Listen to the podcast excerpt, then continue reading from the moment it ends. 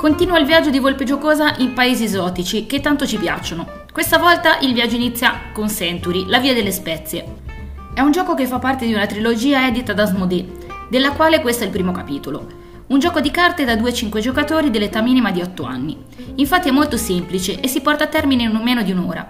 Su Get Your Fun si trova a circa 30 euro. La confezione è rettangolare, come ormai se ne vedono poche.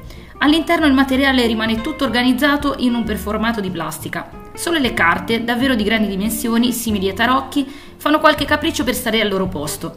Sono molto gradite le ciotoline, per contenere le spezie, rappresentate da cubetti in quattro colori differenti. Cubetti più grandi e pesanti di quelli usati nei German, come visto nell'unboxing.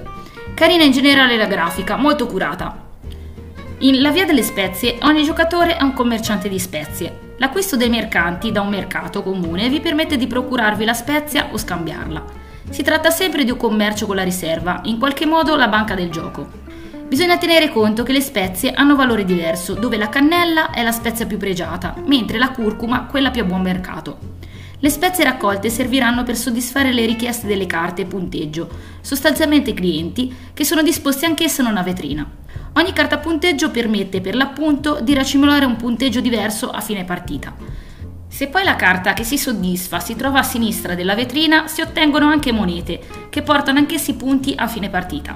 Tra l'altro sono molto carine, in metallo. Century, la via delle spezie, è un gioco uscito da qualche tempo.